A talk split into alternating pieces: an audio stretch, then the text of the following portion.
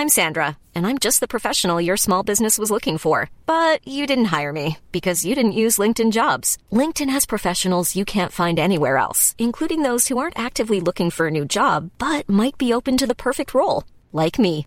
In a given month, over 70% of LinkedIn users don't visit other leading job sites. So if you're not looking on LinkedIn, you'll miss out on great candidates like Sandra. Start hiring professionals like a professional. Post your free job on linkedin.com/people today.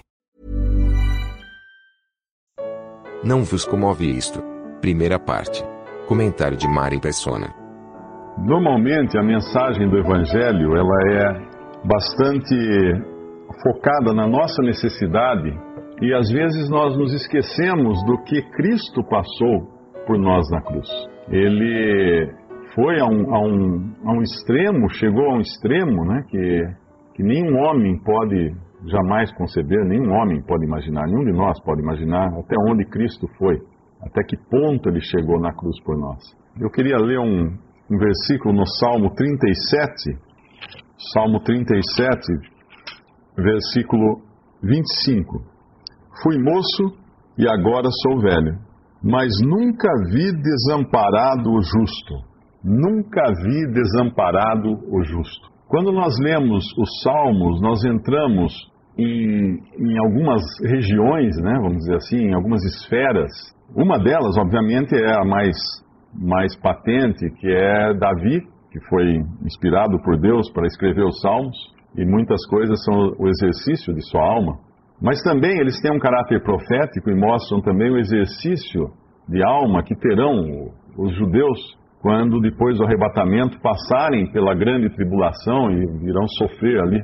Porém, acima de tudo, os salmos são os, os pensamentos de Cristo. Muitos deles expressam os pensamentos e sentimentos de Jesus, no modo como ele se identifica conosco. Nós podemos, por assim dizer, ler os pensamentos de Cristo nos Salmos. Nos Evangelhos, nós vemos os atos, milagres, o andar perfeito de Jesus aqui na terra, mas nós não vemos os seus, os seus pensamentos, nós ouvimos as suas palavras ditas nos Evangelhos, mas nos Salmos nós entramos nessa esfera tão íntima para conhecermos o que Jesus sentiu aqui nesse mundo. Cada sentimento, cada sensação dele, e, e isso como homem, como homem, porque nós sabemos que ele é Deus, mas ele é homem também. Ele se fez, ele veio em semelhança de carne, mas ele existia antes de, de existirem todas as coisas, porque ele é o próprio Criador de todas as coisas. O primeiro capítulo do Evangelho de João fala que tudo que foi, nada do que foi feito foi feito sem ele. Né? Ele fez todas as coisas e nada do que existe existiria sem ele. Ele é a expressa imagem da pessoa de Deus. Ele é Deus e homem. Ele é o Filho de Deus perfeito e sempre foi Filho de Deus. Em toda a eternidade, antes que qualquer coisa existisse, ele já era o Filho, na Trindade, o Pai, o Filho e o Espírito Santo. E essa, esse fato inusitado foi ele ter se feito homem, vindo a esse mundo em carne, em semelhança de carne de pecado, porém sem pecado. E aqui nesse mundo, andando como homem, ele foi tentado, a semelhança nossa, porém sem pecado, mais uma vez. Então ele sofreu, ele experimentou o que é sede, ele experimentou o que é fome, ele experimentou o que é dor, e ele sabe se compadecer de nós, seres humanos, porque ele é humano. Ele é um, um homem hoje. No céu hoje existe um homem ressuscitado à destra de Deus Pai. E aqui nesse salmo, isso que fala, nunca vi, fui moço e agora sou velho, mas nunca vi desamparado o justo. Esse é um princípio uh, de Deus, que Deus efetivamente não desampara o justo. Alguém pode pensar, puxa, mas espera aí, uh, Paulo, apóstolo, um homem que foi justo aos olhos de Deus, porque ele tanto usado, tão usado por Deus, e ele morreu decapitado. Uh, Pedro foi crucificado de cabeça para baixo, Estevão foi apedrejado, muitos foram mortos como mártires. Como que Deus não desampara o justo? Deus não desampara o justo. Deus não desampara o justo. Até o último momento, Deus esteve com cada um desses. É, quem, quem lê as histórias, quem lê a história da igreja, do cristianismo, uh, lê aqueles relatos incríveis, impressionantes de pessoas na estaca, durante a Inquisição, por exemplo, sendo queimadas vivas e cantando hinos a Deus. Eu pergunto, de onde vinha isso? De onde vinha esse, esse poder para ali, naquela hora de aflição, de suplício, cantar hinos a Deus, se não do próprio Deus, que consolava essas pessoas no, no, no momento extremo. Quem já viu alguém morrer crendo no Senhor Jesus sabe a, a certeza e a paz que tem uma pessoa que crê na hora da morte. Porém, que desespero, que aflição é a morte daquele que não conhece a Cristo, aquele que não tem Deus no seu coração, é, não tem certeza para onde vai. Então Deus nunca desamparou o justo, exceto um. E não apenas um, mas, na verdade, tecnicamente falando, o único justo que era justo desde o ventre de sua mãe. Aquele que era sem pecado, aquele que nunca pecou, Deus o desamparou. Vamos abrir em Marcos capítulo 15, Evangelho de Marcos, capítulo 15. Nós vamos ver uma cena no versículo 33, em que Jesus está na cruz, pregado numa cruz. Todos aqui conhecem a história da crucificação, mas algo acontece naquele momento. Em plena luz do dia, no versículo 33, e chegada a hora sexta, houve trevas sobre toda a terra até a hora nona. Nós estamos falando aqui do sol a pino, do sol no seu maior calor do dia, de repente, trevas sobre toda a terra. Não é um eclipse, é trevas. A luz simplesmente desapareceu. Como explicar isso? Não tem como explicar. Aqui está dizendo o que aconteceu. A luz foi tirada de cena. Apagou-se a luz do mundo, porque o Filho de Deus morria naquela cruz. E ele clama, versículo 34, depois de três horas, envolto em trevas, sofrendo horrivelmente, ele clama.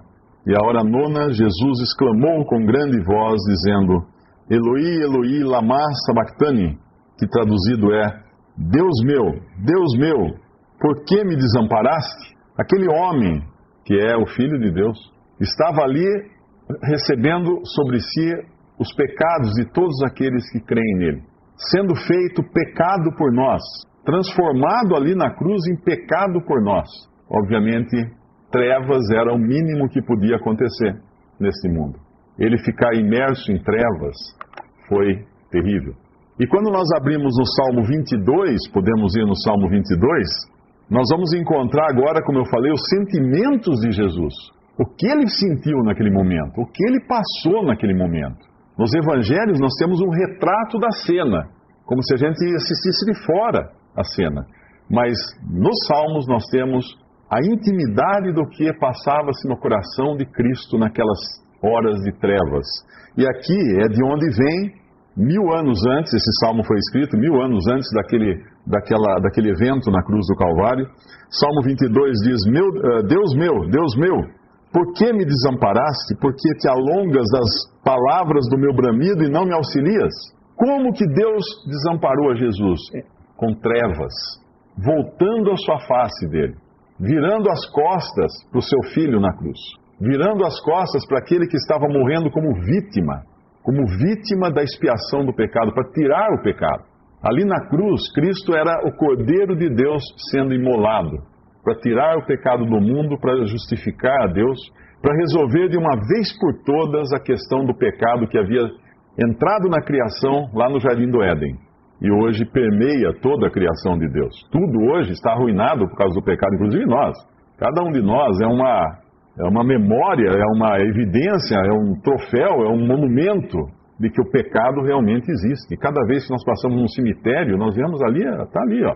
Cada hospital, cada sanatório, cada hospício é um monumento de que o pecado realmente está vivo e atuante no planeta Terra. Cada vez que você abre o jornal, liga a TV e você vê as coisas mais horríveis que estão acontecendo no mundo, ali é uma evidência de que tudo que está na Bíblia é real, é verdadeiro. Deus falou que o pecado efetivamente arruinaria a criação, arruinou a criação e continua arruinada a criação. Então, Deus precisava fazer algo a respeito disso e é com o seu filho que ele faz isso, desamparando o seu filho. Agora, pense o seguinte: esse homem está pregado numa cruz, ele foi durante três horas chicoteado, uh, espancado, cuspido, açoitado, fizeram mil e uma com ele. pregaram suas mãos, pregaram seus pés naquela cruz, o que você diria naquele lugar? Eu diria, ai, que dor terrível. Meu Deus, que dor horrível que eu estou passando. Ou, meu Deus, que sofrimento. Meu Deus, que agonia que eu estou sentindo. Que sede, que, que dor, que. Mas ele fala: Deus meu, Deus meu, por que me desamparaste? Este foi o maior sofrimento de Cristo na cruz, o desamparo de Deus. Imagine, aquele que, esse ser perfeito, que por toda a eternidade jamais esteve um milímetro distante de Deus, jamais perdeu a sua comunhão com Deus, jamais pensou algo que não fosse exatamente o pensamento de Deus, porque ele também é Deus, nós não vamos entender isso. Não há como explicar, né? Falar assim, ah, mas então, peraí, ele é Deus ou ele é homem, ou ele é o filho, ou ele é o pai? Não, ele é Deus. O Pai é Deus, o Filho é Deus, o Espírito Santo é Deus, e de uma vez para sempre nós não vamos entender isso. Nós não vamos entender isso porque isso é a essência de Deus. A Bíblia mostra isso, em várias passagens ela mostra isso, mas não vamos entender, porque se nós entendêssemos, nós seríamos deuses. Nós seríamos. É, é como entrar na, na natureza de Deus, é uma coisa misteriosa, secreta, oculta à mente humana. Tão, tão imperfeita, tão limitada. É tão limitada a nossa mente que a Bíblia para. É interessante isso. A Bíblia começa com a criação e a Bíblia para com o fim de todas essas coisas, dessa, desses céus e dessa terra. E tem acho que dois ou três versículos só que falam de um novo céu, de novos céus e de uma nova terra. Só. Não diz mais nada desse estado eterno. Por quê? Porque a nossa mente foi criada no tempo. Nós não teríamos condições, nós não conseguimos entender a eternidade. É impossível a mente humana entender a eternidade. Nós vamos entender quando estivermos nela, mas agora não. Então muitas coisas para nós serão um mistério. Mas o, a, o grande sofrimento de Cristo foi o abandono, foram as trevas.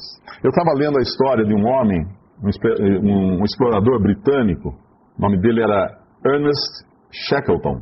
Ele, em 1914, ele pegou um navio com a sua equipe de exploradores, navegou até, o até a Antártica, né, que é o continente antártico no, no sul do mundo, embaixo da, da Terra lá, né, parte, e eles, o plano era atracar no litoral, descer com seus equipamentos, com seus homens, seus cães, trenós e tudo mais, e atravessar todo o continente, 3 mil quilômetros caminhando, passando pelo Polo Sul para terminar a jornada do outro lado. Eu acredito que eles deviam, enquanto isso, o navio iria contornar o continente para esperá-los lá. Porém, quando eles chegaram, o navio ficou preso no gelo. E nós estamos falando de 1914, não tinha internet, não tinha rádio de alcance mundial, não tinha e-mail, não tinha celular, não tinha nada. Está lá esse navio preso no gelo no Polo Sul. Na, na... Ele, eles contam, eles sobreviveram, eles voltaram, me parece que em 1918 ou 19 para a Inglaterra, porque eles foram resgatados depois por um navio chileno que os encontrou.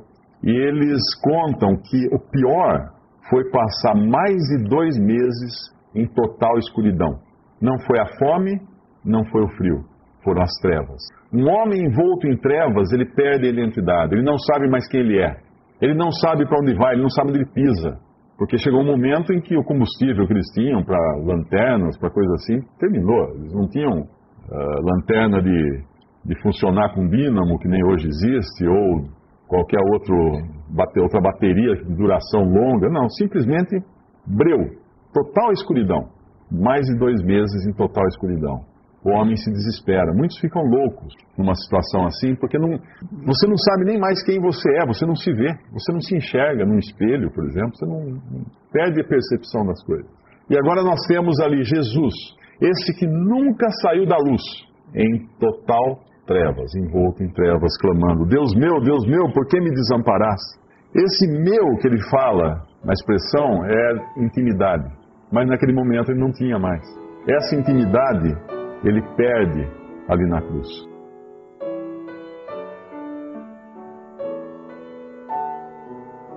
Visite respondi.com.br. Visite também 3minutos.net.